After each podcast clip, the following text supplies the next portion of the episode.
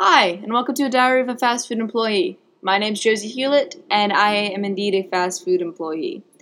This is a show where we talk about funny fast food and retail stories from the people who experience the jobs themselves. Join me every week as my friends and I open up about some of the things we've had to do, have seen, or have had to say while it's on the job. It's a guaranteed show for laughter, so you don't want to miss it.